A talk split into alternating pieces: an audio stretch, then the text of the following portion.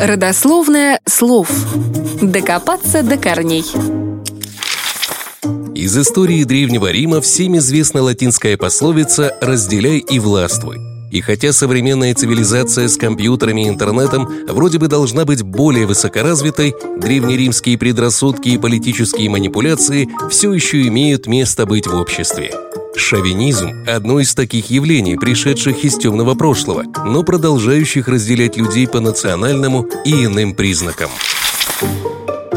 По-настоящему значение слова «шовинизм» многие понимают смутно, связывая его лишь с националистическими настроениями. Между тем, это довольно широкое понятие – Шовинизм включает в себя следующие разновидности – бытовой, мужской и женский, языковой, религиозный, расовый и так далее. Другими словами, шовинисты уверены в том, что их принадлежность к определенной национальности, полу, расе или, к примеру, музыкальной субкультуре дает им право на унижение и даже на уничтожение других только за то, что они не принадлежат к определенной группе.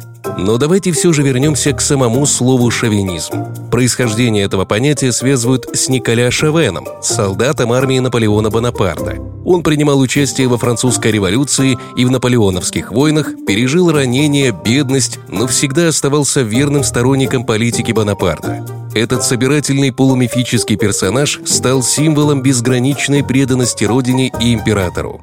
Изначально образ Шавена нес в себе привлекательные и в чем-то даже комичные черты, демонстрируя боевой дух и фанатичную преданность. Его использовали как основу для сюжетов театральных постановок, художественных и литературных произведений, а также как инструмент государственной пропаганды. В родной французской трактовке оно воспринимается как разновидность патриотизма, доведенного до абсурда, преданность родине и народу, которая из-за чрезмерной пылкости порождает агрессию и нетерпимость.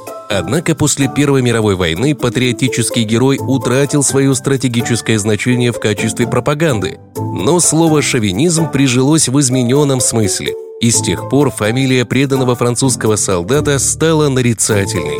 Приверженцев чего-либо, одновременно являющихся непримиримыми противниками всего остального, стали именовать шовинистами.